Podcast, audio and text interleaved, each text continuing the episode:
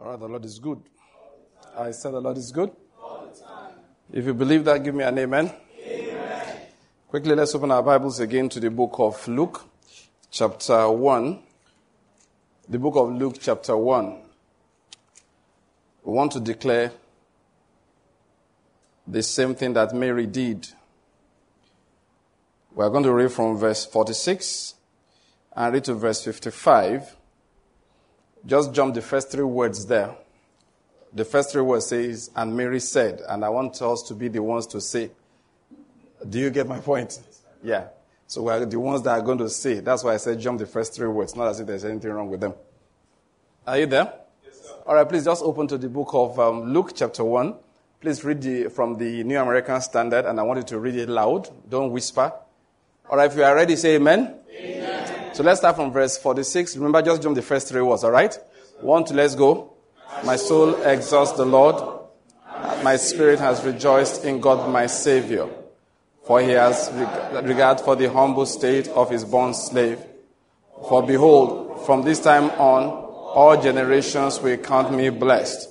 For the mighty one has done great things for me, and holy is his name. And his mercy is upon generation after generation toward those who fear him. He has done mighty deeds with his arm. He has scattered those who were proud in the thoughts of their hearts. He has brought down rulers from their thrones and has exalted those who were humble. He has filled the hungry with good things and sent away the rich empty handed. He has given help to Israel his servant in remembrance of his mercy as he spoke to our fathers, to Abraham and his offspring forever. Amen. amen. I said amen. amen. Now you are going to see this happen in this country. Amen. This you will see happen in this nation. The mighty one will do great things for us. His name will be hallowed. His mercy will be upon generation after generation. Toward those who fear him and call upon his name. We will see his mighty deeds, which he will do with his own arms. Now listen to this. He will bring down rulers from their thrones Amen. and will exalt those who were humble. Amen. Let me say that again. The Lord will bring down rulers from their thrones Amen. and he will exalt those who are humble. Now that humility here is not just about this man is humble, but that the person is lowly. When I say lowly, now it's not just in heart, but in position. Physically. The Lord will exalt people you did not know could be exalted. Amen people you did not know even existed. Amen. The Lord will put them on thrones that no Godfather will be able to lay claim to having done it. Amen. In the name of Jesus Christ. Amen. Please, we are declaring this. You must understand the role of believers. We are, you know, what they call ecclesia, the church, is, for, is actually a political word. The root of it is like you have a senate, an assembly, people who decree. He said the law will go forth from Zion and the word of the Lord from Jerusalem. What the church has often done is to stand back as spectators. And when they want to get involved, they get involved in the earthly politics, not in the heavenly politics. Do you get my point? They get involved in human divisions. They come forth with tribal connotations. They come forth with uh, denominational connotations. And therefore, God rejects their word. But if they will come as a church, they're actually the lawgivers on the earth. So when we say, I've said it many times, you've heard me say many times, look, it's not, and I don't have any doubt in my heart about it. The church of God in Nigeria, there are two statements. Number one, only the church can end corruption in this country. The current president with all the anti, he has realized that it's not humanly possible. He's tired. Number one statement, only the church can end corruption. Number two, the church can end it if it decides. You No, the first statement is that they are the only ones that have the power. The second one is that the day they say we are tired, it will end. The problem with a lot of people, you know, most of us is that we don't like the effect on us. We say we want law and order, but we don't want to stop for red light. I hope you're getting my point. We want law and order, but we don't want to pay our taxes completely. We want to hide. So our prayers are not heard. That's the problem. But the day we make up our minds that something must happen, for example, if we say in this country, no longer will, be, will the thief be called generous. Listen, As soon as you're all tight, it starts moving. And once it starts moving, I don't know how long it will take, but I give you this within a few years, it will manifest. It's like the three weeks of Daniel. The moment the angel starts moving, there will be resistance here and there, but they will always overcome. The angels never turn back because they are weak. They never turn back because they are tired. They never turn back because the, the, the, the, the demons are too powerful. They only turn back because the people they are serving are not waiting. They are not resilient. They are not determined. Please, I hope you're getting my point here. Hear it again. In Nigeria, listen, only the church has the power. And the church just needs to understand how to wield the power. And that's what we are doing in our prayers here. So when we say this, we are decreeing the word of God on the earth. That is why we do this these days. Anytime I want to start praying, we declare two things. Number one, the glory of God to show that all flesh is grass. He's a governor amongst the nations. That's number one. Number two, we declare his judgments upon the earth. Because when the ju- thy judgments are upon the earth, O God, he said, the inhabitants thereof, they do what? They learn righteousness. And God requires us to do these things. We are not spectators. We are the ecclesia of God. That's what is called church. The ecclesia, that is the senate. God's law giving body on the earth. What they say comes to pass. If they determine the righteousness of God in any nation where they are established, it will always be upheld. It will always be upheld. If the church determines the righteousness of God in any nation where they're established, it will always be upheld. The only way Satan wins is he goes into the church and divides the people. He goes, he can't, look, the church has never, ever been defeated from outside. In fact, the church has a record. The more you persecute it, the more it grows. You know what defeats the church? From inside, division amongst the people wrong doctrines prospering amongst the people. That's what happens. People start believing lies. They start glorifying this, you know, mammon. Following God now becomes a pathway to what? To getting, yes. If you do this, you will be rich. Like I said at that time, what does it mean to love money? To want to be rich. That is the meaning. They don't qualify. It just once you want to, you love money. We'll be studying in my house, you know, with the children and uh, my wife and I. We're reading from Matthew chapter 20. He said, Jesus said, Whosoever will be the greater amongst you, let him be what? The servant. I said, Hey, children, understand this. Being a servant is greatness. It's not the, serving is not the means to greatness. I don't know whether you get that point. This is our wrong teaching. That serve, you become great. No, that is not what Jesus was saying. What Jesus was saying is that service is a greatness. That service is a greatness. It's not let me serve now. I'm serving now. One day I shall be great. You've missed it. Your heart is wrong. Your motivation is wrong. The service is not acceptable.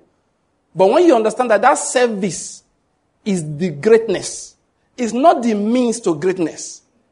Godliness is not the means of gain. Godliness is gain.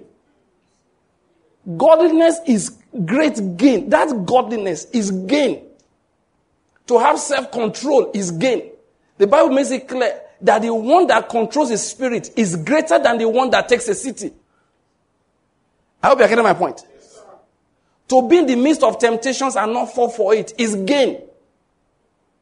To be faced with the lust of the flesh, the lust of the eyes, and the pride of life and not fall is great gain.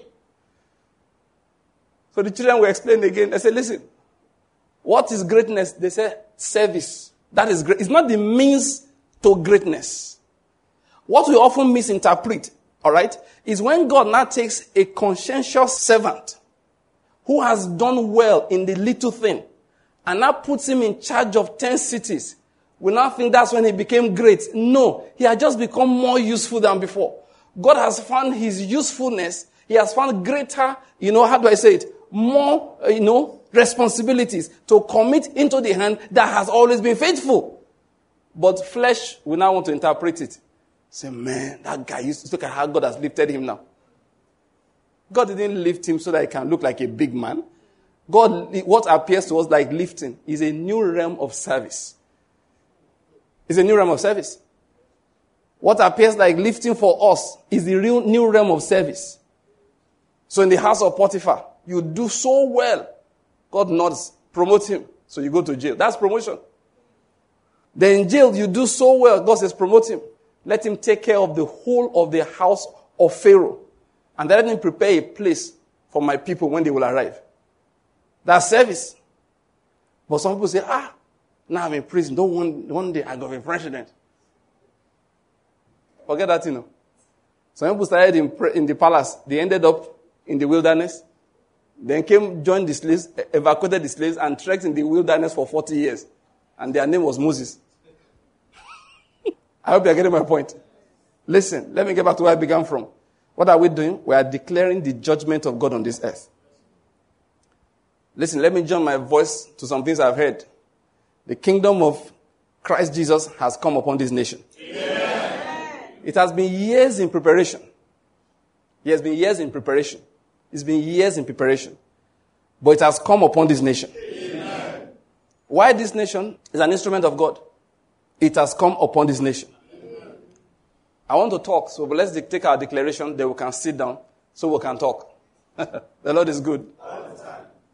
Want to let's go now, I declare. And the Lord has given me the spirit of wisdom and revelation in the knowledge of Him. And I'm being filled with the knowledge of His will in all spiritual wisdom and understanding. As a result of this, I'm walking in a manner worthy of the Lord. I'm pleasing Him in all respects. I'm bearing fruit in every good work, and I'm increasing in the knowledge of God. Now again, I incline my ears to His word. The word is entering my heart. It is giving me light and direction. It is healing me in every area and it's making me more and more like the Lord Jesus. In the name of Jesus Christ. Amen. Amen. amen. I said amen. amen. Great things will happen in your life amen. Beginning from now. In the name of Jesus Christ. Let me add this one to it. Greater things will happen through your hands. You know what Jesus said? Now listen to this. This is the day of the fulfillment of that word of Christ. He said, Those that believe, greater works than this they will eat. They will enjoy. What did he say? They will do. If he was talking about you, give me an amen. amen. If he was talking about you, see another amen. amen.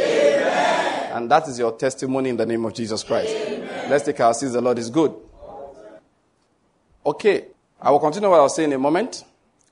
Well, please, let's open our Bibles again and read from the book of Psalms. Psalm 84. We read this one of these Saturdays. Psalm 84. I'll start from verse 5. He said, How blessed is the man whose strength is in you, in whose heart are the highways to Zion.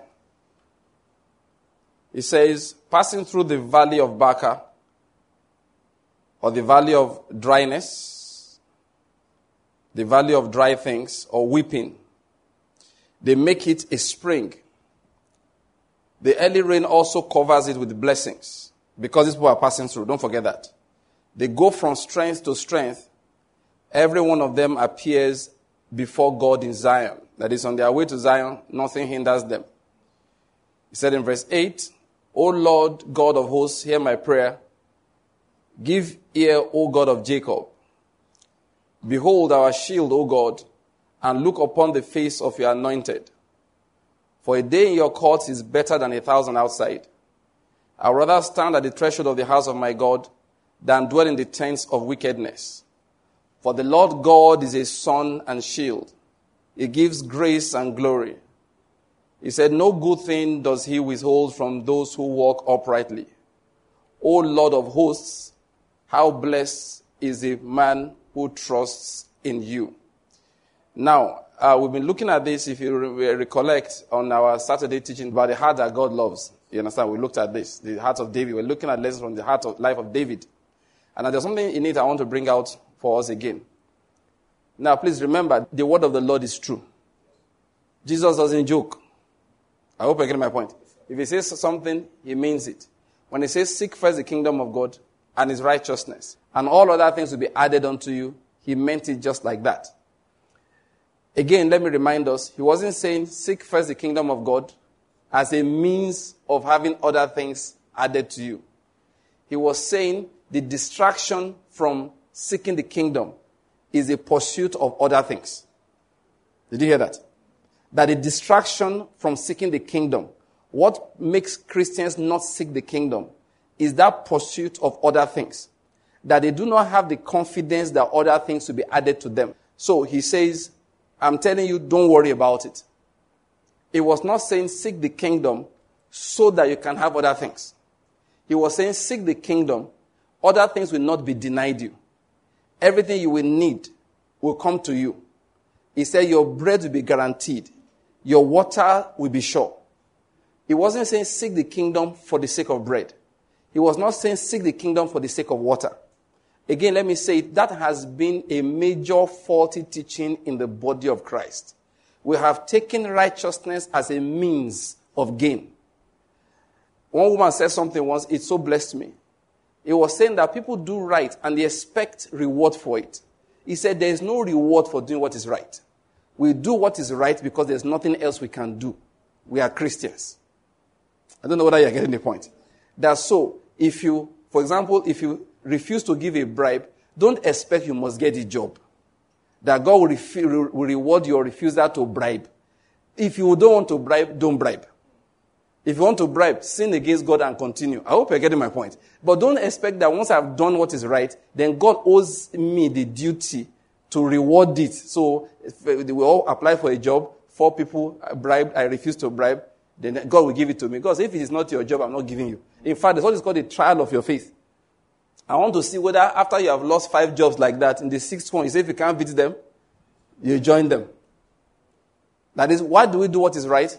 Because it's right is called righteousness, loving righteousness.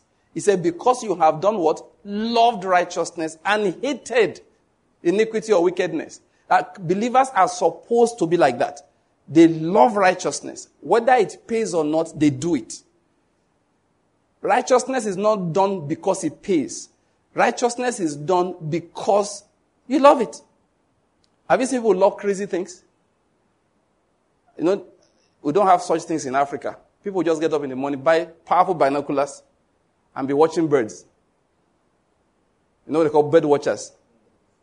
They just watch birds. Of many of you are looking, what is that? There's one guy I saw, he's a storm chaser. Chasing storms. Just to film it. Now, people just love some things. People will go to art galleries and sit down there and be staring at art. They call it art. You look at, is there anything on that wall? Just painting, they say it's, um, it's, um, it's Monet, it's uh, Picasso, and just sit down there. They just love it for the sake of, they don't know why.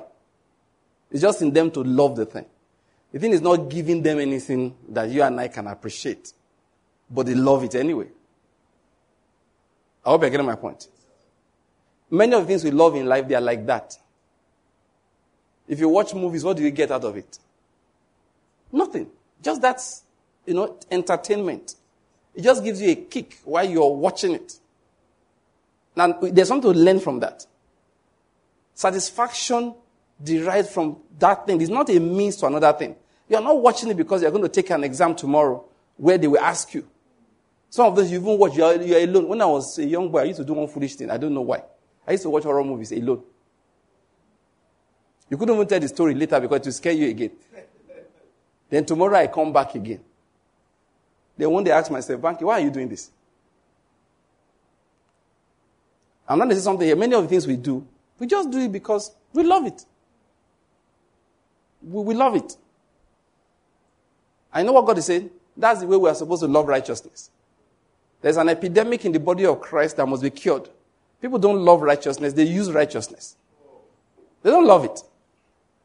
That's why they give an offering, God must multiply it. No, he must multiply it. If he doesn't multiply it, he will refund. No, you must refund. We give an offering. The, the process of giving, the art of being a blessing to somebody does not give us any kick, doesn't give us an intrinsic satisfaction. It is what it brings back. There's a well-known teacher in the body of Christ. He used to preach that thing, and I'm saying it boldly. I don't mean I don't mean anything personal against him. I won't mention his name. But it goes around teaching the same thing. And you know, let me tell you the truth, God is going to end all that teaching. And one of the ways he would end it is that everyone who practices it will be disappointed. He said something to me once I was watching. Not to me personally, just watching. he, he, he said that, I don't know about you. Anytime I give, I'm not settled until the reward starts coming back. He said, maybe you are more spiritual than me. In my mind, yes. Let's not be modest. I am more spiritual than you. Because I can give and not think about it. And I forget about it. And as a matter of fact, I don't ask God to do anything for me because of because I know it's a sin if I do that. I will have sinned against the blood of Jesus if I do that.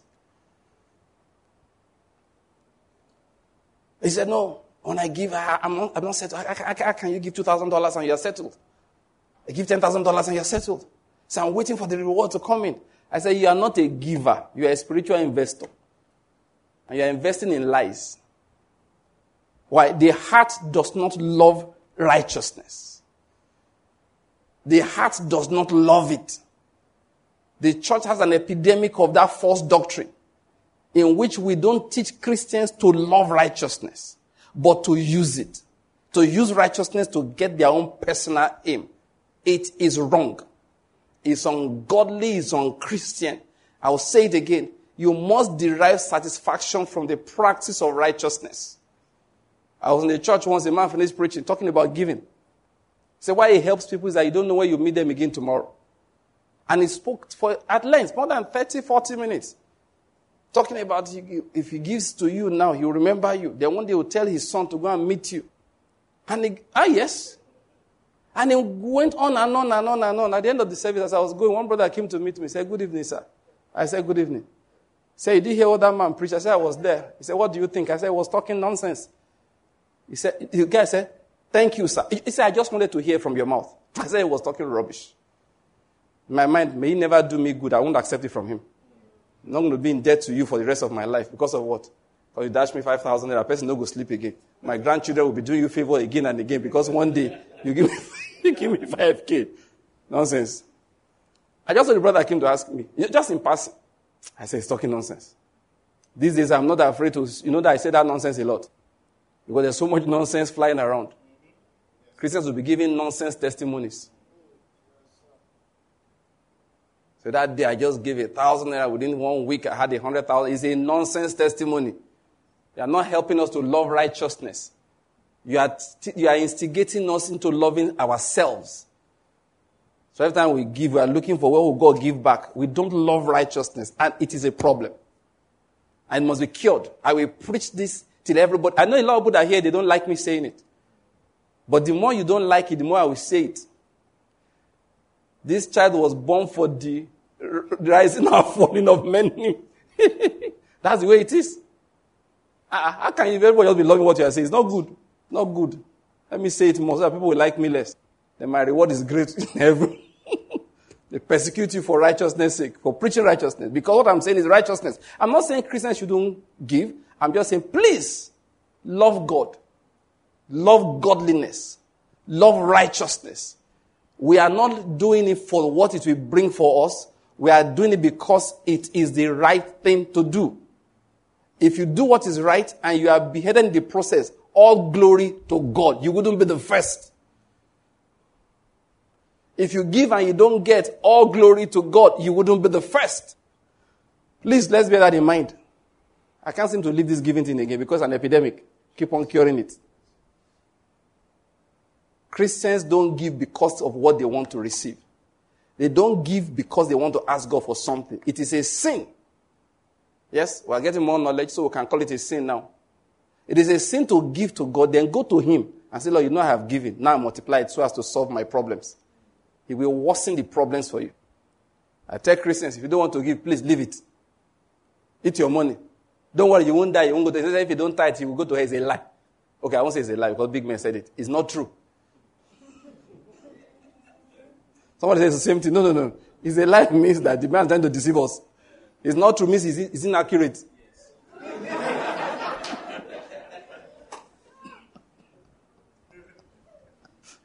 it's true now. People are confused.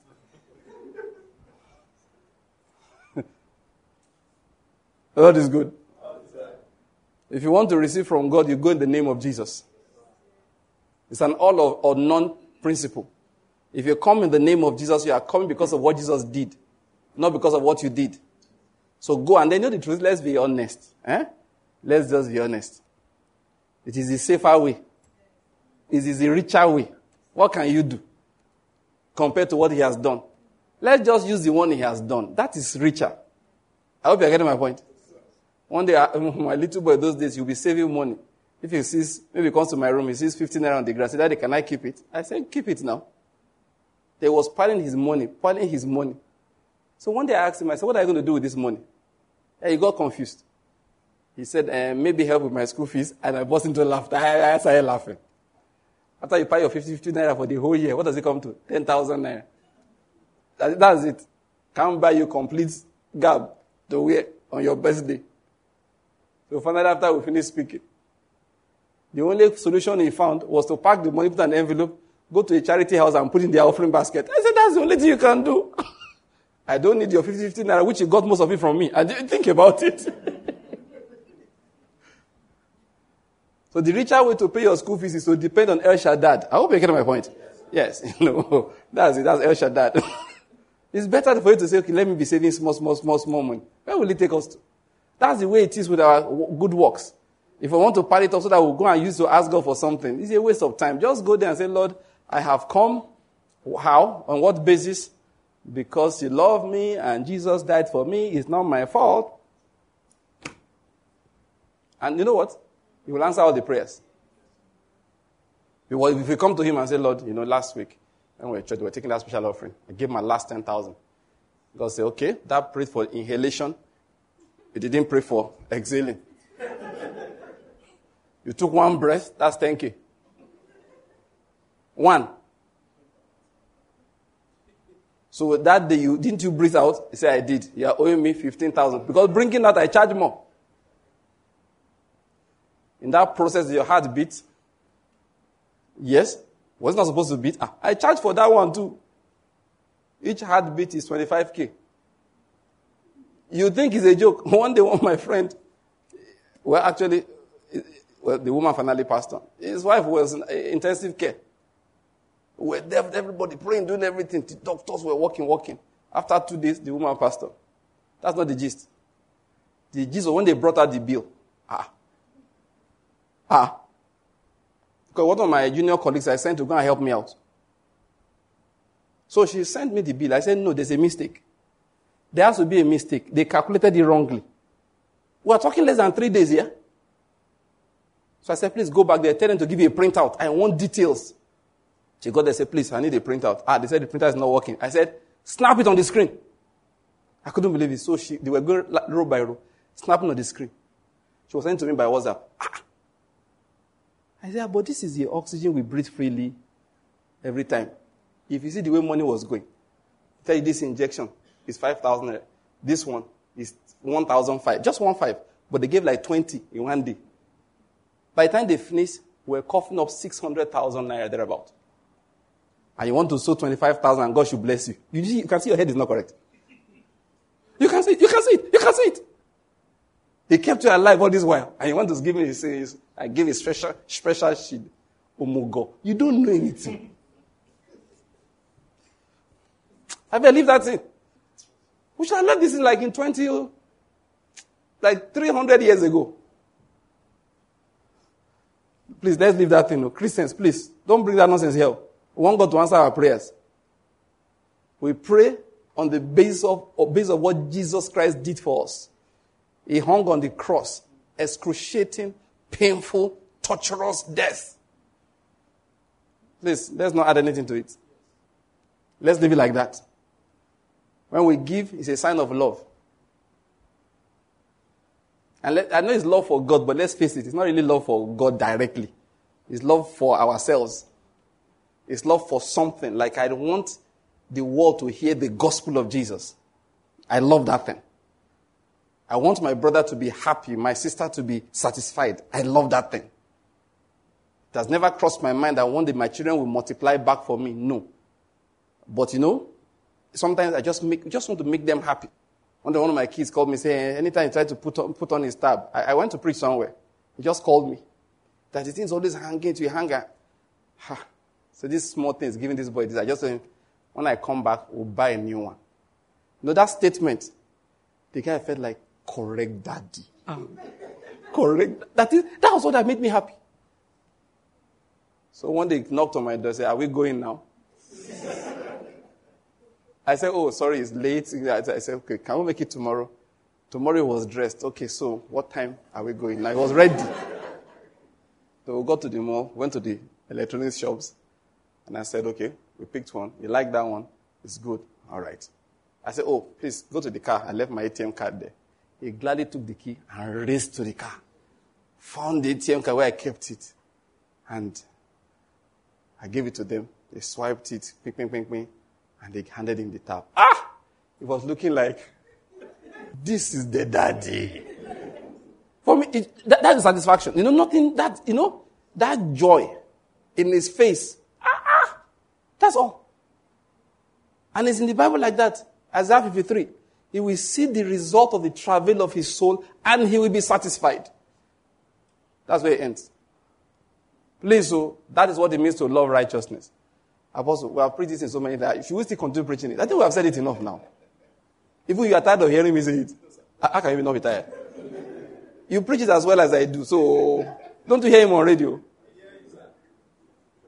I mean, so you should be tired of hearing. One day I was listening to radio long ago. I didn't know Dean work at that time. That's Joseph.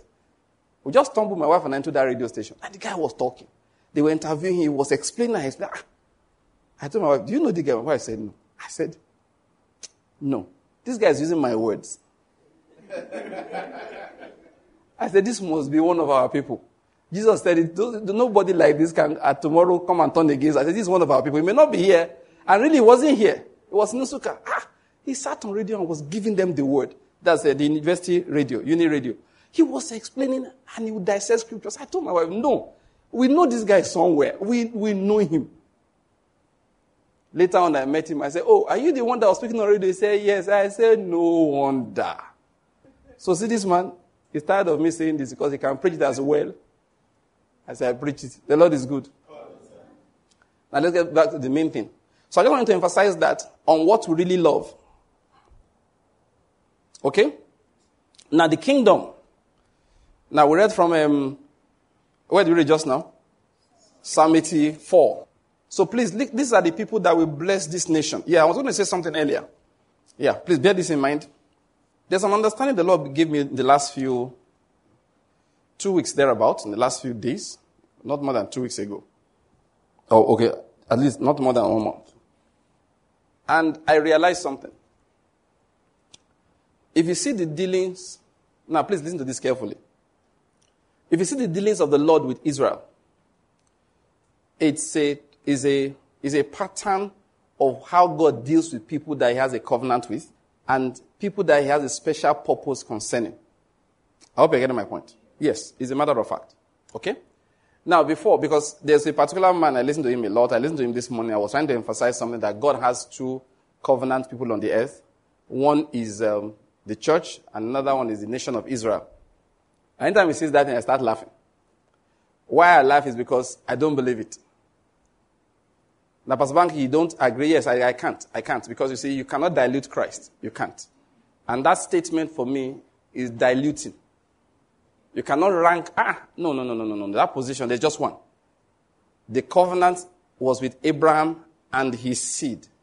And his seed not as seeds, as of many, but seed as of one. And that seed is whom? Christ. So, where did you get that covenant with Israel from?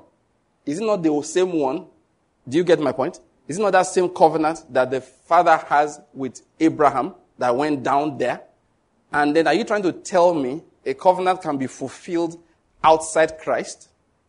I hope you get my point. Any covenant he had can only be fulfilled in Christ. So there's no point trying to demarcate the two. And the Bible says, Paul said it to us clearly, writing to the Ephesians, that wall of division has been broken. So that's why I cannot understand it, because if you say that, you are still saying the wall of division yet stands. I can't accept that. I can't accept that. It's only in Christ that these promises are fulfilled. He said, all the promises of God, they are here and amen in Him. I hope you're getting my point. So see, God has fulfilled his promise to Jacob. Please don't forget that. He has fulfilled it in Christ. So if anybody wants to physically experience it, they step into Christ. As long as you're outside Christ, you can never participate in it. Now, that's what I understand. But when the man was saying, something dawned on me. Sometimes people tell stories, and you must understand, the Bible says that to Israel was committed the oracles of God. And these things were recorded for our learning. And something dawned on me as I was listening. I said, oh, this must be the issue. Because of his own leaning, he's looking at the dealing of God with Israel. Now, let me say this quickly. You hear many people, in fact, one of my beautiful teachers, I love the man so much, he died last year. He said one day he stood before the British Parliament and explained to them. Personally, I was offended, all right? I was not happy about it, and you see my reason in a moment. And I was trying to explain to the British people that were their lawmakers, their representatives, that they needed to deal carefully with the nation of Israel. And he gave a background, gave a history, and showed that anyone that broke covenant with them, do you understand, um, suffered politically. And he gave it to them. And he was trying to show them that you need to be careful when you are dealing with these people. And again, I personally don't like that because I think you are taking the promise of Christ and you're taking it somewhere else. Now, if you deal wrongly with somebody, whether you're a Jew or a Gentile, God punishes you. Let's leave that. After all, the Gibeonites, Israel dealt harshly with them, and indignation came against Israel in the days of David. And they asked, What happened? They said, It's for Saul and his bloody house because of what he did to the Gibeonites. Those guys were not of the covenant, but there's a principle of righteousness, and they broke it. Do you get that? No, so people have to be careful when you're interpreting things. He said, no, you broke, they broke covenant with the Jews. look at what happened to them. I said, look, if you break covenant with Muslims, the same thing will happen. Just like the Jews broke with the Gibeonites and they had trouble. Let's bear that in mind. When the Jews broke it with God, they had trouble. Again and again. Until they destroyed them and wiped them out. Let's, let's interpret things with a lot of care. But what used to annoy me, which I was offended, I was offended because you make it look like that is what God is doing on the earth. No. And these same people, when they, that they say all these things, they never, ever, I've never seen them one time tell me that break covenant with the church, you'll be in trouble. Deal harshly with the people of God. Did they do not exalt Christ in that regard? You stand before a parliament and you tell them to be careful they deal with the physical nation of Israel, the descendants of Hagar. Spiritually speaking, is that not what Paul said? Yeah. What about the descendants of Isaac? How are you treating them? Nobody says anything about these people, and it really offends me because it's not right. You are diminishing Christ and exalting something else. And eventually God will judge all of these things. I don't even have any doubt in my mind. He has to judge all these wrong doctrines. I said, look, God, look, interpret things from above. Look, look, there was one particular, oh, you know, we are streaming, so there are many things we don't see. How do we do this one? I don't on the other side. Yeah, on the other side. So, in this country, in this country, one of these Muslim states, the big man, you know, traditional ruler, the big one there, he was persecuting, harshly treating Christians in his place. Archbishop Benson also flew to his palace came to greet him and to tell him that the Lord said I should tell you, be careful how you deal with, deal with his children in your place. And the guy thought he was joking. Less than a year later, he was deposed. I'm telling you the truth. He flew to his. Look, he walked in there and warned him. What are we talking about here? We talk about other things as if God has forgotten his own people. The lost portion is his people. Don't ever forget it we have the Jerusalem from above. However, this is what the point I'm going to make. In every nation, therefore, okay, that's the second side of it. Now, equating Christ and the Jews are two covenant people is not true. It's not right. Christ is above, everybody lines up beneath. In the divisions of mankind, you see in the physical nation today of Israel, they have a covenant. Now, I say covenant now, please, okay, let me they have a relationship. God has cut that nation physically to have a relationship with him based on certain issues, purpose and all of that. In the same manner. As they stand there, Kenya stands there too. As they stand there, Russia stands there too. Christ is above, everybody is lined up below. As they stand there, listen, Nigeria stands there too. He caused the boundaries by himself. He caused the boundaries. He's the Lord of the boundaries. Like I was saying the other time, If you study government, they, there's what they call, and politics, that's what they call the exclusive list. You see the fight now that's going on uh, value added tax in Nigeria. They say, who can levy that tax? The River State, now us, is the state. Lagos said it is true. And now it's becoming almost a, uh, you know, a, a, the southern issue. People are lining up that, look, according to the constitution, this is not on the exclusive list for the executive. Uh-huh. You did there, I didn't even see you before. Now, now when I need you, I see you. am, am, I not saying anything the truth? Did I say anything wrong? You want to come and finish it for me?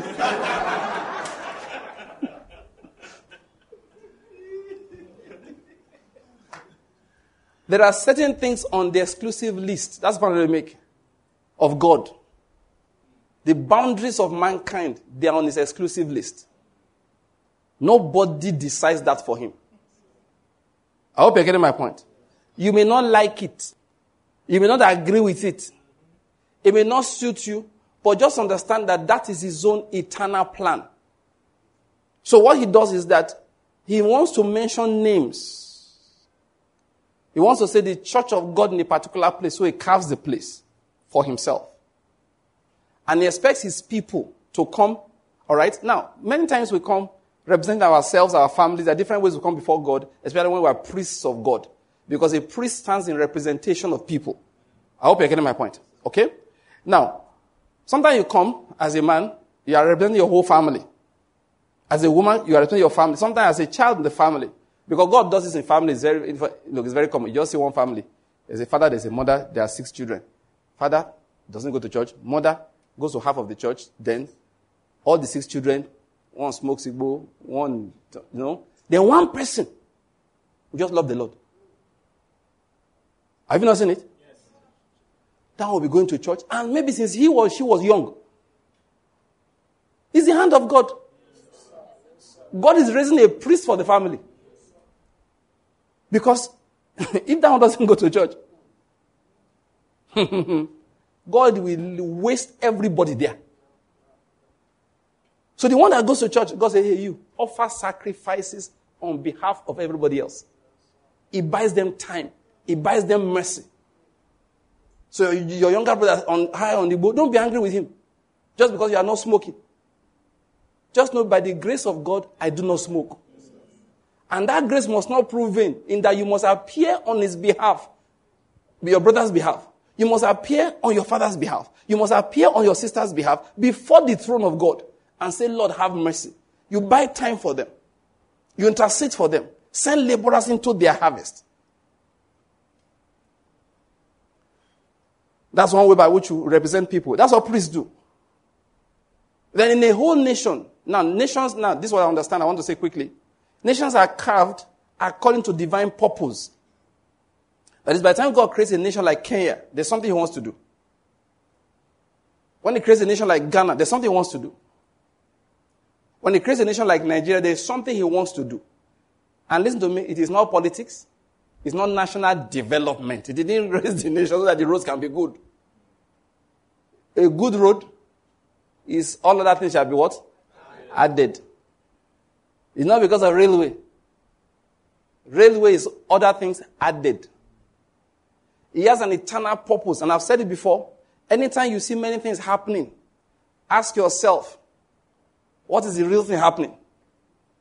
When God wants to meet with, or when Elijah wants to go and meet with God, you will see fire burning. God is not there. You see the rocks cracking. God is not there. You see the storm. God is not there. Where is God? Not? There's a corner in which you hear the sound of a gentle blowing. All the other things are earthly and satanic distractions. Many people go to church now, they are distracted by the big buildings we are building. They are distracted by the fact that some of our big men are flying private, which I keep on saying is nothing. It's a car with wings. That's expensive, both to purchase and to run. That's all. Don't be, if you are, look, listen. There's nowhere you are going. So that's why you don't appreciate it. If you are going somewhere, you have the money, please buy your own. And leave those who are flying it alone. You know why I don't have? I don't have the money yet, and there's no way I'm going like that. The Lord has not seen it fit. Very soon, you know, it, no, Last time I went to Jos, by the time I finished offering, when I finished offering for, for righteousness' sake, for the kingdom's sake, I told the Lord, please, buy me a private jet. I'm not joking, no. I, tell you what happened to us. After waiting in the airport for five hours, just to connect flight, I left Enugu in the morning. By 10, I was in Abuja. 10, 11. Before 10, yes, by 10, I were in Abuja.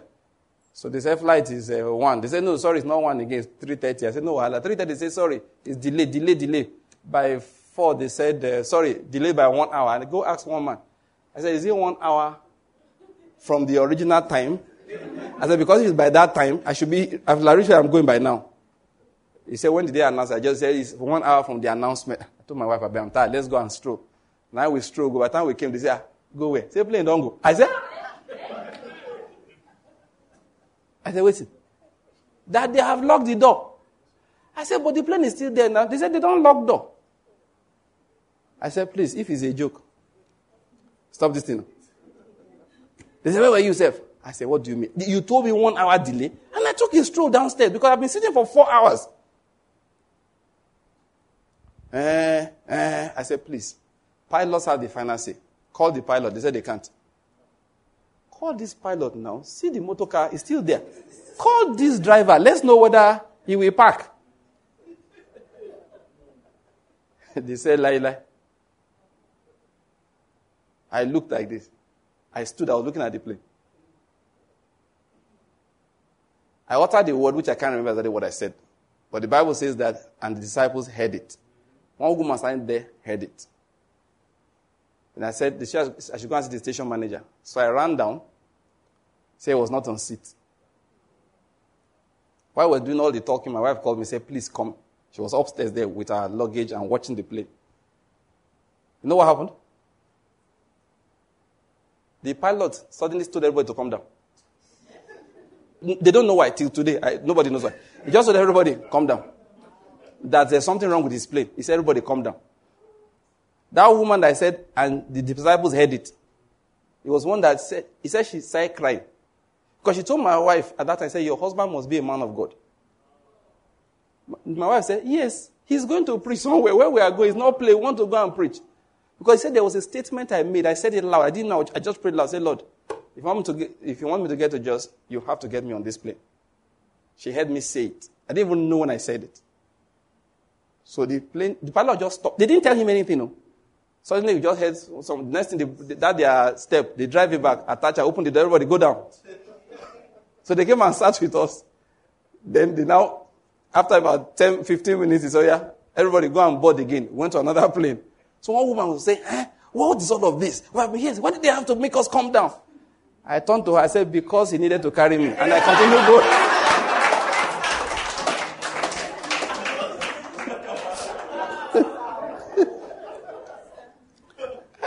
the Lord is good. That was the day I said, Lord, send me a private plane. No, no, I had to pray that prayer. Ah, I know because I said, if we have to preach this gospel now, so we would spend six hours at the one airport.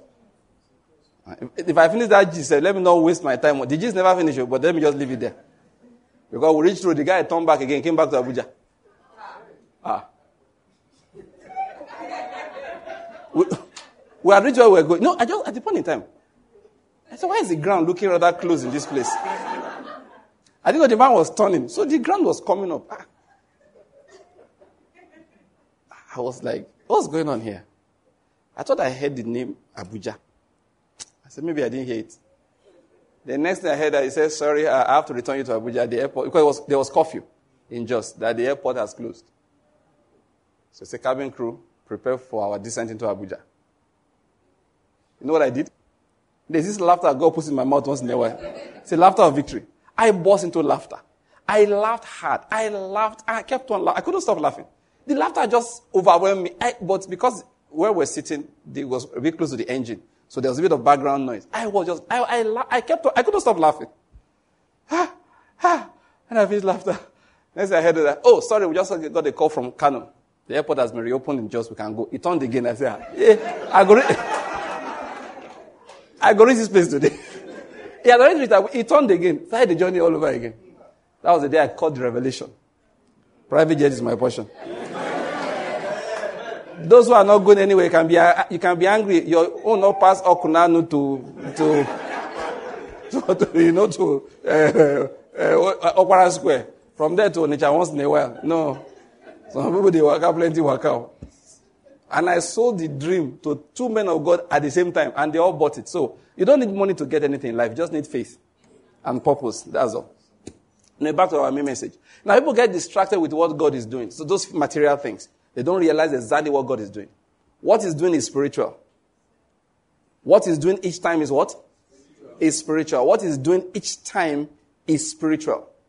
It normally is not much celebrated. It's quiet. I hope you're getting my point. It is quiet. It, so when you say pastors are flying, don't be distracted. Like, you know, I say on radio that time, I said, why should men of God fly private? I said, stop saying that thing. Because most men of God in Nigeria, okay, most, thousands of them there are, that can't even, they're not even sure of what food their the family is going to eat next week. They're not making like it's the private jet is the main thing that we are doing. Leave that thing. Don't get distracted. There are people preaching the gospel in all kinds of corners in this country. Sometimes nobody remembers them. And please, if you remember a man of God somewhere, don't just assume somebody's taking care of him. Maybe nobody is. If you are not sure, call him. I say, man of God, how are you? He said, I will thank the Lord. He said, that is true. Did the family eat this morning? Ask him. Because there are many people that nobody remembers and they are in different corners. Please, just bear that in mind because people want to know, they want to caricature us as if uh, all pastors do is fly private jet. It's not true. Sometimes we can't even change our car. A thief had to steal apostle's car before he knew that.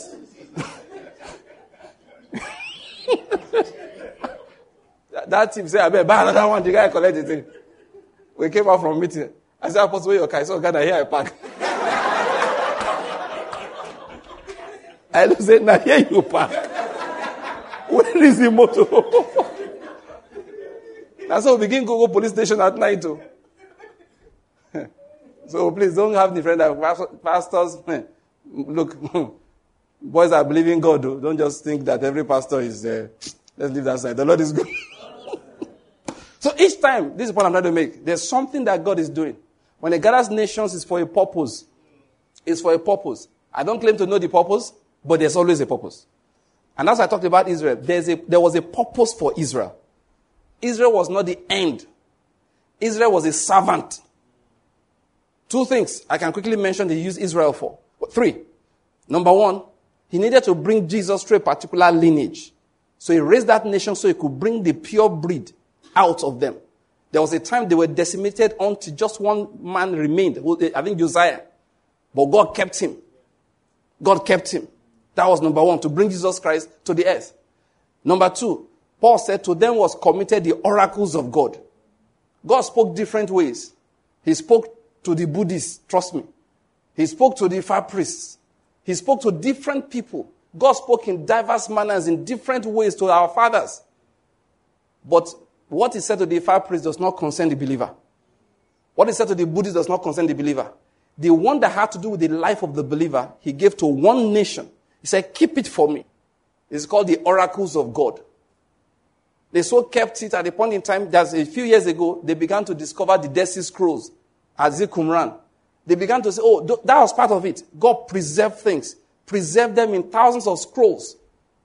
It's called the oracles of God that we need to. That was what Paul read. That was what Peter read. Listen, that was what Jesus read.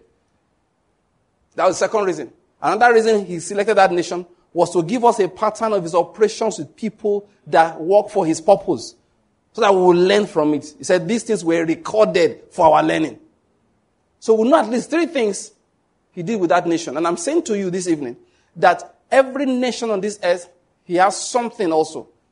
Sometimes two things, sometimes three things I don't claim to know. But definitely there is. There is, there always is, there always is. We may not know it, but there always is. Now, people have given us prophetic words. I've heard it different times. Not now. I've heard this for a long time. But the earliest I heard was from reported, I, I, saw him being interviewed on TV once. That was many years ago. I was much younger. That would be over 30 years ago. Uh, Elton. But God gave him a vision in his nation. And then he came over because of that to come and evangelize and no apostolic work in this nation. He raised Christians all over the place. Many of these big men that you hear their names in Nigeria today, and some of them have gone by, all right, people like uh, Bishop Benson Idahosa, people like uh, uh, Bishop David Oyedepo, E. Adeboye, W.F. Kumuyi, he touched all of them. He brought, you know, he brought ministers to Nigeria, brought message. He went from one place, encouraging the brethren, teaching them the word of God. And he lived and he died here. He literally gave his life for the vision of God concerning this nation. And he told us that this nation is crucial for what God wants to do in the end time. This man picked up on that prophecy again. I don't know whether I heard it from him or he, he got it directly himself. The German evangelist, Reinhard Bonnke. And I heard him preach it from one of his crusade pulpits, platforms. He preached that message also. And he said that this nation has a purpose. And I've heard it here and there. Number one, it fits the pattern of scriptures that God actually cuts these boundaries. It's on his exclusive list, he cuts the boundaries. He does. For a purpose. Let me just digress again, just to say something I've said many times before. Nigeria has a lot of political turmoil right now. Plenty. Oh, plenty. And sometimes people react. And you understand why they react. They are touched. But let me tell you something. Most of the reactions I've heard from people, 99.5%, more than 95, 99.5%, have been fleshly reactions. Oh, yes, reactions of the flesh. Or is it just reactions of the flesh? Have you noticed something? How many people have you ever heard, including pastors? How many have you heard analyze the issues of Nigeria from a perspective of judge, the judgment of God? It's rare. It's rare. Most of the analysis, even from amongst Christians, that's preachers, is political, is tribal, is personal. They have a personal bone to pick with somebody, like the president. And they are so afraid. You know, Christians sometimes, they walk in fear. They may not realize it, but that's what they are doing. Two things they are afraid of the most I've noticed. They are afraid of the Antichrist, they are afraid of Islam. Check it. That's why they won't take the vaccine. Look, I'll say this, everybody will say one thing. Bros, if you want to take vaccine, take vaccine. It's not Antichrist. It's one of those, a lot of those talk is pure ignorance. And you know, once our suit is shining, people assume we know what we are saying. You've not noticed it? Just look rich, then you can come to the pulpit and talk nonsense. People are not medically educated, they don't know anything, they just believe one conspiracy theory from somewhere and be telling you things. You know this one, they say ma- ma- uh, the site of vaccine is magnetizing. Have you seen that before? One man showed that it's a trick. They put plaster there and remove the plaster. Think about it. Until you touch the sticks. You know, plaster now, it leaves the residue of the adhesive on your skin. It's a trick. So I took my vaccine today. This place is magnetizing. One man just showed that he too did the trick. Just carry plaster, a good one. Plaster it there, leave it for like 10 minutes. Then remove it. Your shoe will stick there. Everything sticks. People now say that they are turning to magnet. I say, my God. I said, it's not your fault now. It's because it's coronavirus. If it was Ebola, you'll be running to go and collect the vaccine. But it's coronavirus now that kills less than 0.5% of those that they infect, most people that infect, they don't, you don't know. When they are young, they just sneeze it away. Say, corona, come over there. You don't notice. They get their immunity and they keep bubbling. Even adults, most times, doesn't do anything to them. That's why we have this time to be doing it. People now start confessing faith they did not have, you know, to run away from money. They have it to fight coronavirus. Rubbish and nonsense. And as people say, we are people of God, I said, now, now you know. When you were fornicating, you did not know you were people of God. When you were cutting, uh, what do you call it, invoice, in, in, inflating it, you don't know you're people of God. When it's time to take vaccine now, you're now, uh, the face, face, slap your face, you, you will sneeze.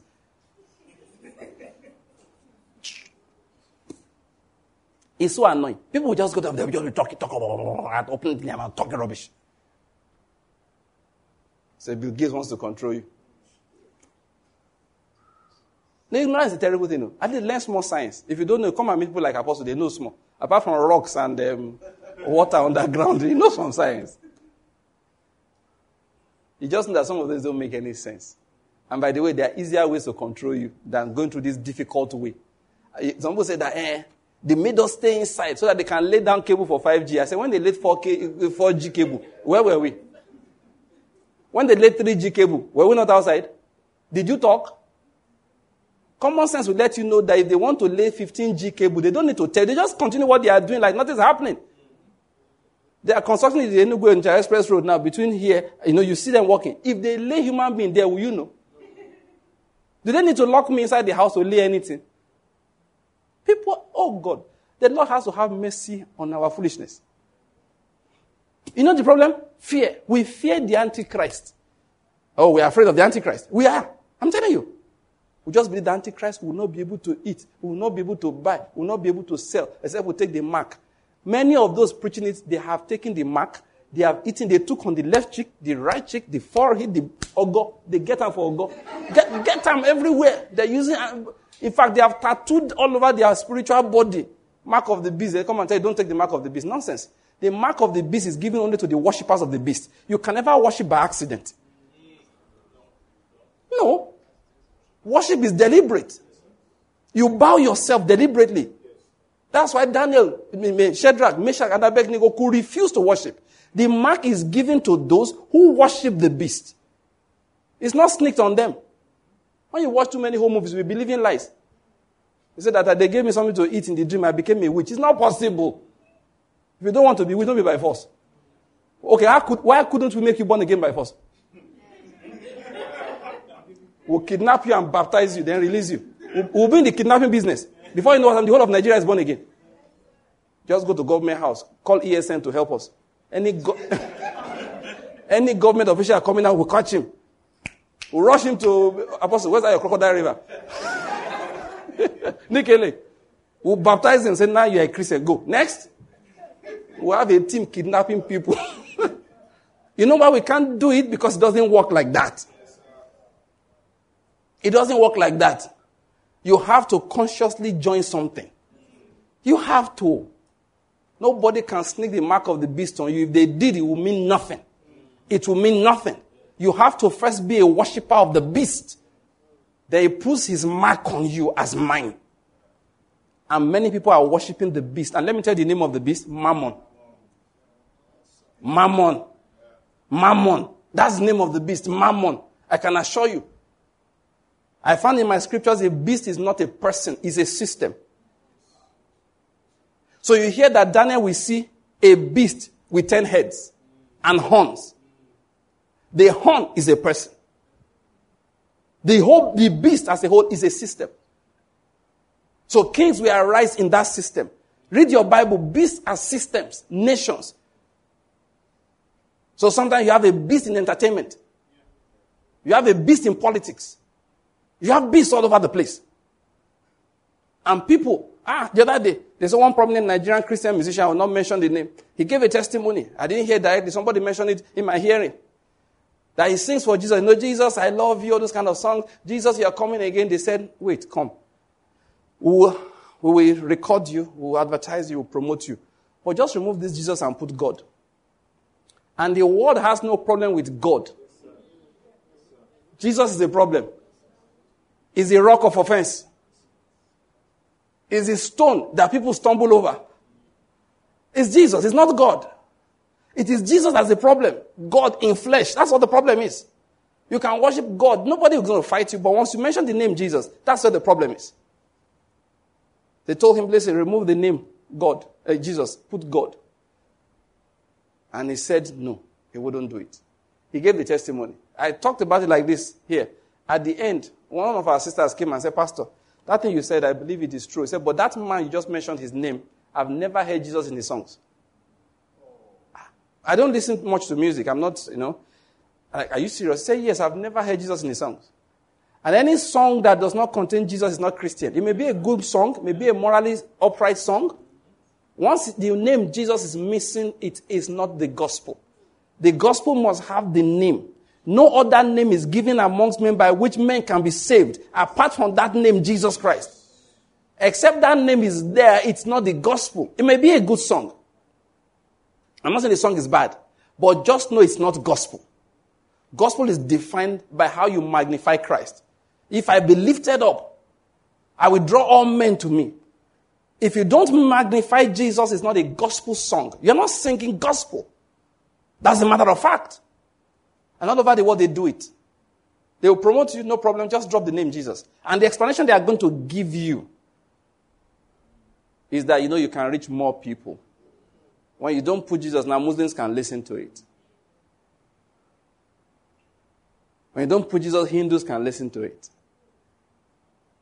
And instead of selling one, al- one million albums, we can sell like 50 million. Recently, I heard. What's the name of that guy that used to lift up his shirt and show us the name of Jesus? Under the, the footballer. They said he signed a deal.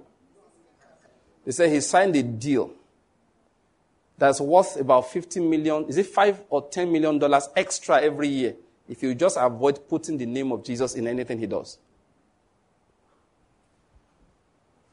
I've not heard, personally heard it, but somebody, I have the video here, and I, I used to watch that guy's video. It's an American, does videos on YouTube. So somebody took the video and sent it around. That is this true? I don't know much about football. They said for every month, is it every month or every week he doesn't do it? No, every month they give him 500,000 pounds. That if you don't do anything religious, that according to them will tarnish the name of the club. Each month he gets, I think, 500,000 pounds. And if he does this successfully for the whole year, they add another 5 million pounds to it. Somebody said that, ah, is it right? I said it's not right, it's not wrong. It's whether he will take it or not as the issue. That's all. It's a free world.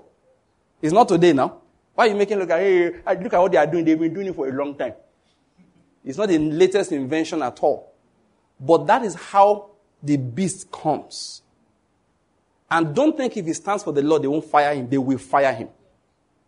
He will not get another club. There was this particular, this, this American um, um, American football player. Once his contract ended till today, he's out of American football because he likes to shout the name Jesus too much. So they said, okay, we don't want you here. He has to go and look for another job. These are people that could have been earning millions of dollars a year. He used to do funny things like praying on the pitch. If he scores a home run, is that what they call it? Not a home run. A touchdown. Yeah, a touchdown. He will give the glory to Jesus openly. Now they say, bro, stop this nonsense. He didn't agree to stop. Once his contract ended, no other American club hired him. No other one. You want to know about the beast? That is the beast. That is the beast. Don't you watch DSTV? Pim, anytime you mention the name of God or Jesus. That is the beast. That's what we're talking about here. People are waiting for somebody to come and inject the mark of the beast into your body. It's not going to happen in 100 million years. Why? It's like, like Pastor Chris said, it will have meant nothing. It will have meant nothing. It will mean nothing. It will mean nothing. You come for injection, I quickly give you witchcraft injection. It will mean nothing. When the witch comes, you slap with your left hand. You will repent. Christians are morbidly afraid of the beast. That's the point I'm trying to make. They're too afraid of the beast. They're just so afraid. Hey, it's coming to get us. Listen, the beast cannot show up as an established system until apostasy comes. There has to be a great falling away. So we believers, what we need to do is fight that falling away. Make sure your faith is intact. Make sure your faith is genuine. And don't love your life even when faced with death. And for goodness sake, don't love money. That's all the beast has to offer. Is money and extra life. Those two things, if you can't, look, if you just get rid of it out of your heart early, the beast will lose. Don't forget, Satan doesn't have reckless power. He doesn't have. His power is controlled. That's why God will say to him, listen, you can touch his flesh, but you can't kill him. You can touch his goods, you can't touch his flesh. These are things he said to Satan concerning Job. And what could the devil do? Nothing. He afflicted Job aggressively. He went after Job, tooth and toenail, like we say. Took out all his goods, took out his servants, killed his children. Came to God. Ah, this is your guy now. Wow. He never denied you. It's because he's still healthy. God said, Oh, you think so? He said, Yes, I think so. He said, Now you can go and touch his flesh. In medicine, now we have what we call Job syndrome. It's a disease called Job syndrome in medicine. Yeah. Afflicted Job so bad that Job said that he had nowhere to sit on. Job said, During the day I wish for night, during the night I wish for day. Job was in distress, was tortured. Do you know this? What? what? This Satan couldn't kill him. Job could not die. Why? God had not given him over to death. So don't just think Satan just has power, just wake up and just kill. Satan just came to kill me. Then I resisted him. Nonsense. He can't kill you. Especially when you're a believer.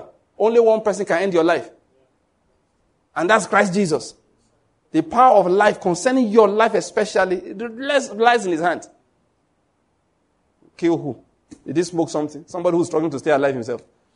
Kill anybody. Don't think he can just come and just say, no, he doesn't have that power. That's why he tempts. He comes to us and tempts. And that's what the mark of the beast is. Mammon, worship of mammon. They threaten that. And listen, you don't have to be rich. Forget that thing. You don't have to be. God said, don't worry. Your water, your bread will be guaranteed and your water will be sure. Basic sustenance he will give you. So you can live and do his purpose in this life. What does Satan have to offer? More than you two, you drive a Bentley. That's all. Just tell him I don't care about it. Why are we so afraid of the beast? Christians are afraid of the Antichrist. Eh? The mark of the beast. When I was young, they said a brand. Then I grew up, they said, uh, what was it? Uh, then it became a, a, no, a barcode. Then from barcode, it became microchip. Then now they said it's so tiny they can inject into you. That is not the mark of the beast any more than the beast itself is a literal animal. All these things are allegorical. Second thing we're afraid of as believers Islam. We fear Islam. Man. Let me tell you something. Every antichrist principle on this earth has a day that's been set for it to end. Do you know Americans? People say Americans, why did they go to Vietnam to fight? Let me tell you why. They were afraid of communism. Americans were trying to export democracy not because they love democracy so much, but simply because that was their only guarantee for safety. How will it be that big a nation they were at that time, not less than 200 million, now there's less than 300 million, or they're about 300 million, but imagine about 100 years ago. How big were they? Imagine surrounded Canada being communist, Mexico being communist, China, of course, already China and Russia, USSR. USSR had many, how many countries were in USSR at that time? Russia was the main one, but all the Estonia, Uzbekistan, um, Belarusia, Ukraine, all of them were part of it. Then you go down as far as Poland, Czechoslovakia of those days, they exist as different countries now. Yugoslavia, ha, Yugoslavia is now like five or six country, countries. Ah, yes, Yugoslavia is now like five or six countries. Macedonia, that will now did not have a qualification for that Macedonia. They know, they're all over the place. Serbia, all of them. They are part of Yugoslavia. Now think about all of those countries being communist. They were, those were already communist, down to East Germany. Ah, they are crawling into Europe. America is just there. Hey. Then they came to Africa. Why do you think Jonas Savimbi was there fighting? They stopped fighting when USSR fell apart. The priest will tell you that he used to make it a prayer point for God to separate China and Russia in their agreement. Because they were too big a block. He looked at them and said, This is problem brewing. Oh, they were great. Don't, USSR. They had more nuclear weapons than America. It was an arms race. When they wanted to ship nuclear weapons into Cuba, ha, JFK said, lie, lie over my dead body. JFK said, lie, lie sent all his battleships to that place. Get those submarines on the surface. Those things are not getting into Cuba. And it wasn't easy. He had to let go of the American uh, missiles in Poland for, for the Russians to pull back. That was the closest the world came to a nuclear showdown. That was why they went to Vietnam. Why? Because USSR, that's the communists, were grabbing every country. They came to Africa.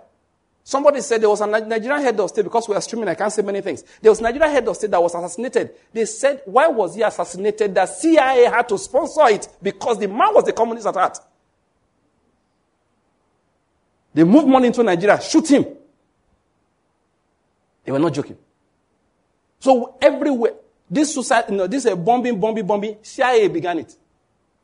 CIA paid people to scatter communist regimes in South America. Why? America cannot be the only communist country now, a capitalist country. What they call, so they became a champion of democracy for their own safety. Because no matter how powerful you are, if the rest of the world is communist, the day they face you, and those guys, as you know, those are suicide bombers. Before you can read, how many nuclear weapons will you release? They will wipe out your whole nation. But listen to this. Long before then, the Lord began to utter words. And say that one, they will disappear in one day. And I remember I watched, I listened to Kenneth Copeland narrate the prophecy that God gave him. He saw a giant snake, red snake. And a hand came from heaven with a sword and chopped it to pieces. Then one day we woke up. What's the name of this our guy? The one with the port wine stain on his head. No, not Yeltsin, not Yeltsin. Gorbachev. Mikhail Gorbachev. By that time, God has put distress into the nation. He had broken the staff of bread. Economy was in shambles. Gorbachev became the, what they call the secretary. That was the head of state, actually. The general secretary of the Union of Soviet and Socialist Republics. And said, guys, everybody, go your way.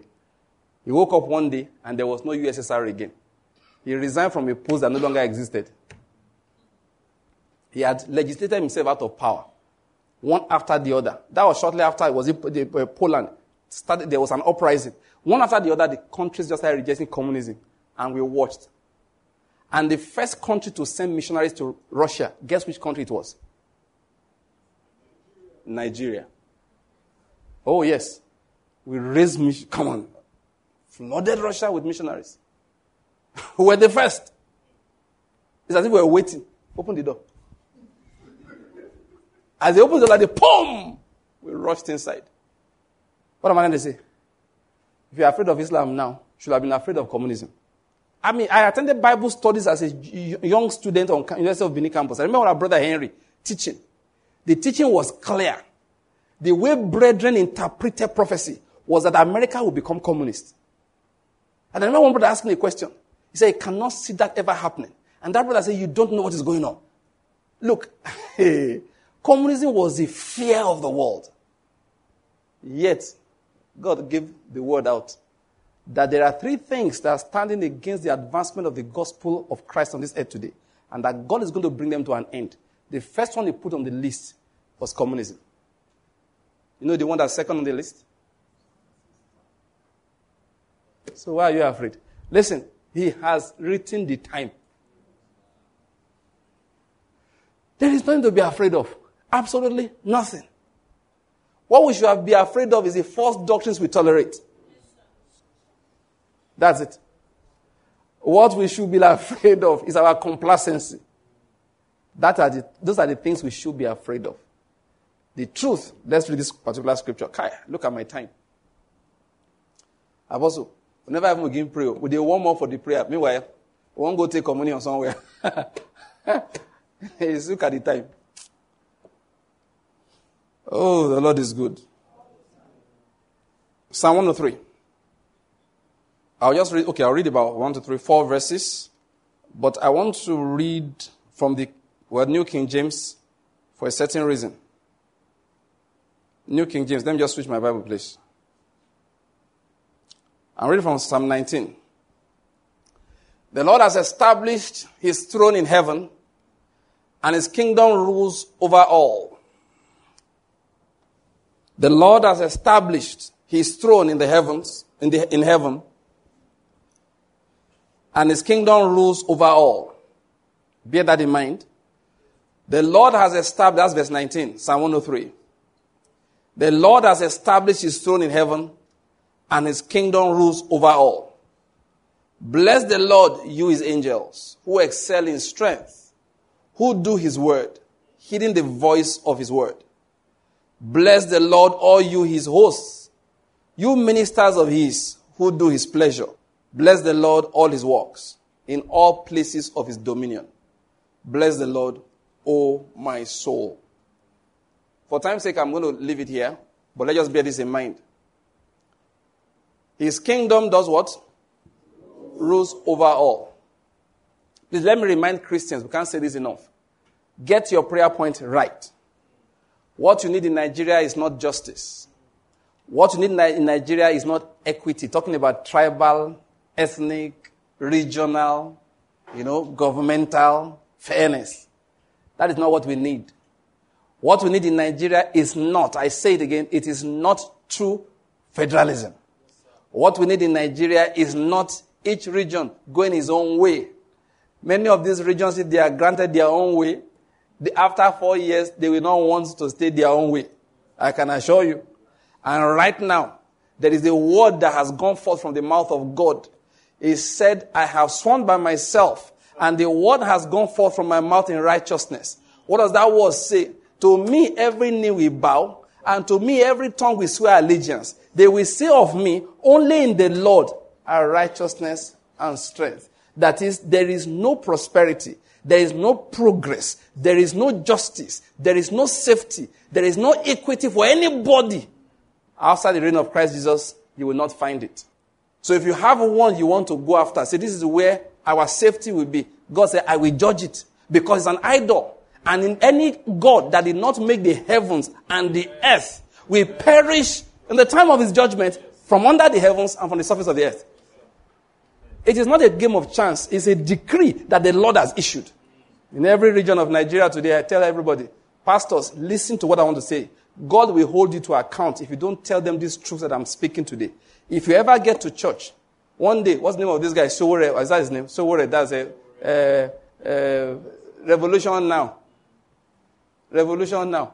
Listen, you can revolution anything you want. Just don't carry it to church. And any pastor that follows that nonsense, God will judge you and remove him from your pulpit. I pray you leave after that. Listen, it's nonsense. One day, one, one reverend father was talking, talking all this hot political, whatever. So when I said something, he said, this is the kind of message I want to be hearing from pulpits. I said, who cares the kind of message you want to hear? Who cares? I will preaching for you. Who are you?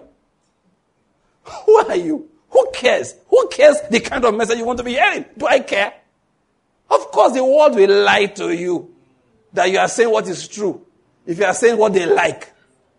How many pastors can stand up in eastern Nigeria on Sunday and say to the church, it is not Biafra we need, it is the kingdom of God we need? They are afraid. Oh, fear. And if you don't say it, God will judge you.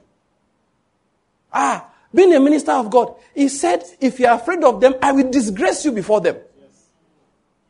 He said, everywhere I tell you to go, you must go. Everything I tell you to say, you must say. Why do you want to deceive people? They say we're in bondage, you want to sell them into further bondage. Who told you the Fulani man is your problem? Who told you that? Who told you President Buhari is a problem? Let me tell you the problem of every Nigerian, including every Igbo man, including every Biafran man. It's called iniquity. It's called iniquity. Why don't you come to church and say, brethren, all this noise you are hearing is rocks cracking. All this noise, political noise you are hearing, is fire burning. All this rocks uh, noise you are hearing, you understand, is, um, is an earthquake. What you need is to hear the sound of a gentle blowing, the still small voice that will say to you, repent. You know, I was reading my Bible yesterday and something dawned on me. Israel was in bondage, true or false? Romans were reigning over them by force. True or false? Oh, yes, yet. yet. John came and said, Who warned you to flee from the judgment to come? I said, John. Oh, so this is not judgment. This is only warning.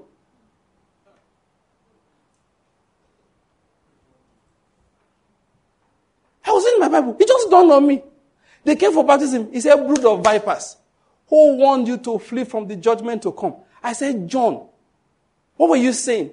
that what you have seen that you call bondage and oppression is nothing. When the judgment of God comes, you will call out, rocks fall on us. Why won't pastors mount the pulpits on Sundays and say this to my brethren in this region? Listen, right now I can tell you something.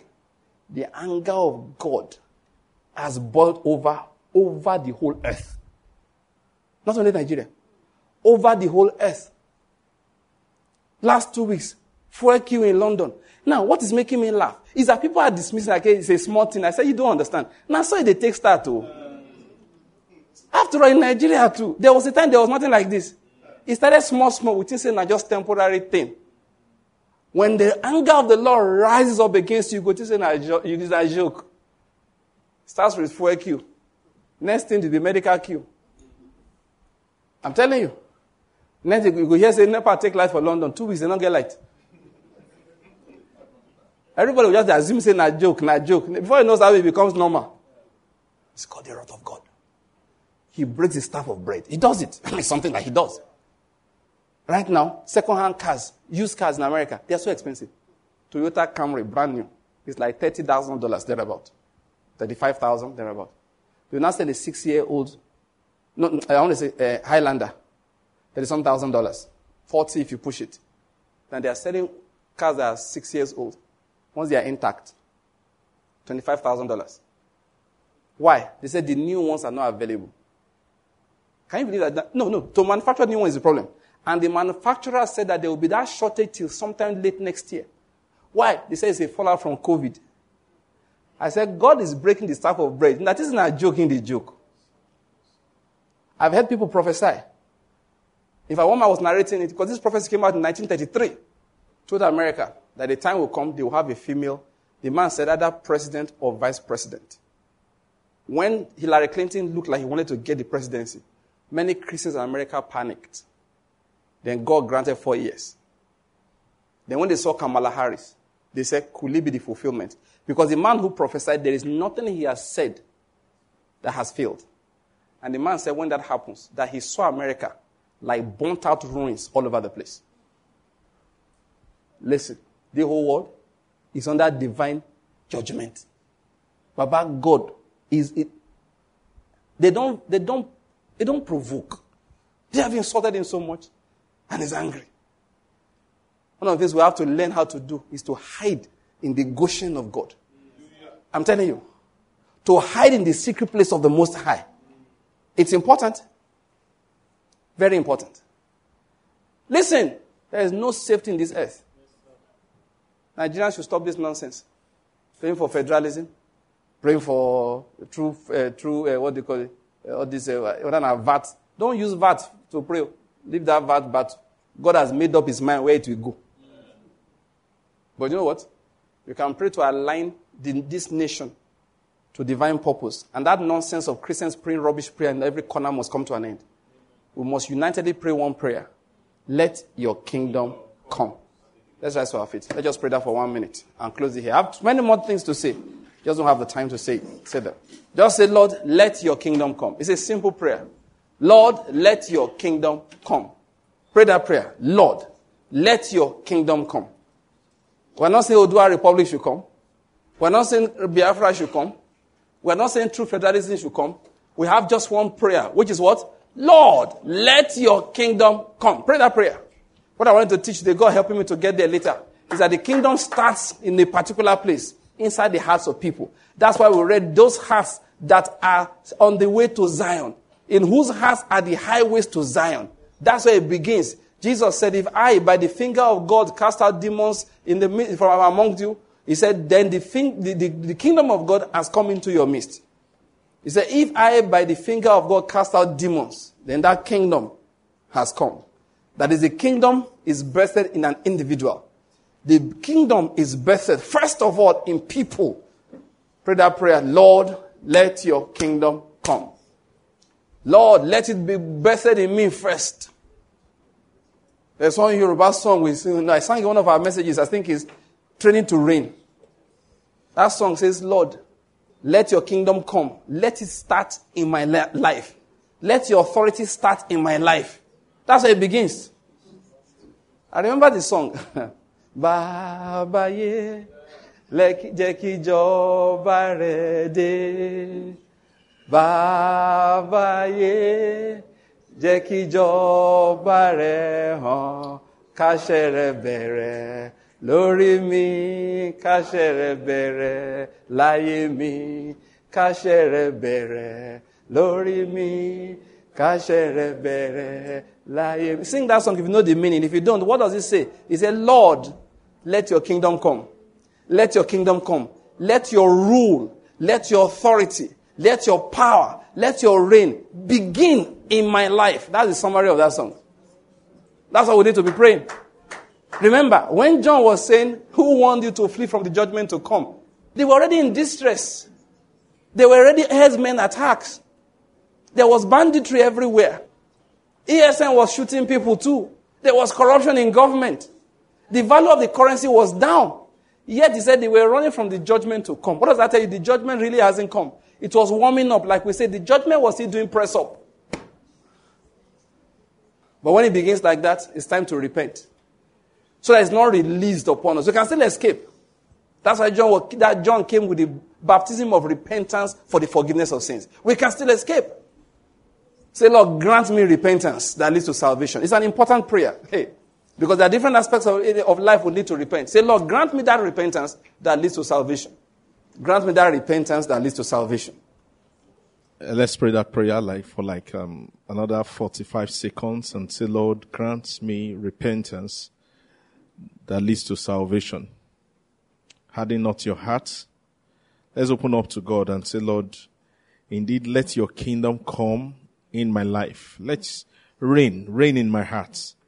Yes, reign in my heart. Reign in my heart. Or oh, maybe there's somebody that you need to pray for that's not born again and you want that person to be snatched from the judgment that is to come. Just pray for that person. Say, Lord, I pray for this person and I ask that the light of God will shine in the heart of this person, that this person will understand truth. And like Noah cried and, you know, some people thought he was joking until the judgment came. Oh Lord, we give you praise. Lord, we thank you again for your word. We thank you for giving us truth. Thank you for light. Blessed be God forever. In the name of Jesus, we have prayed. Amen. Praise the name of the Lord.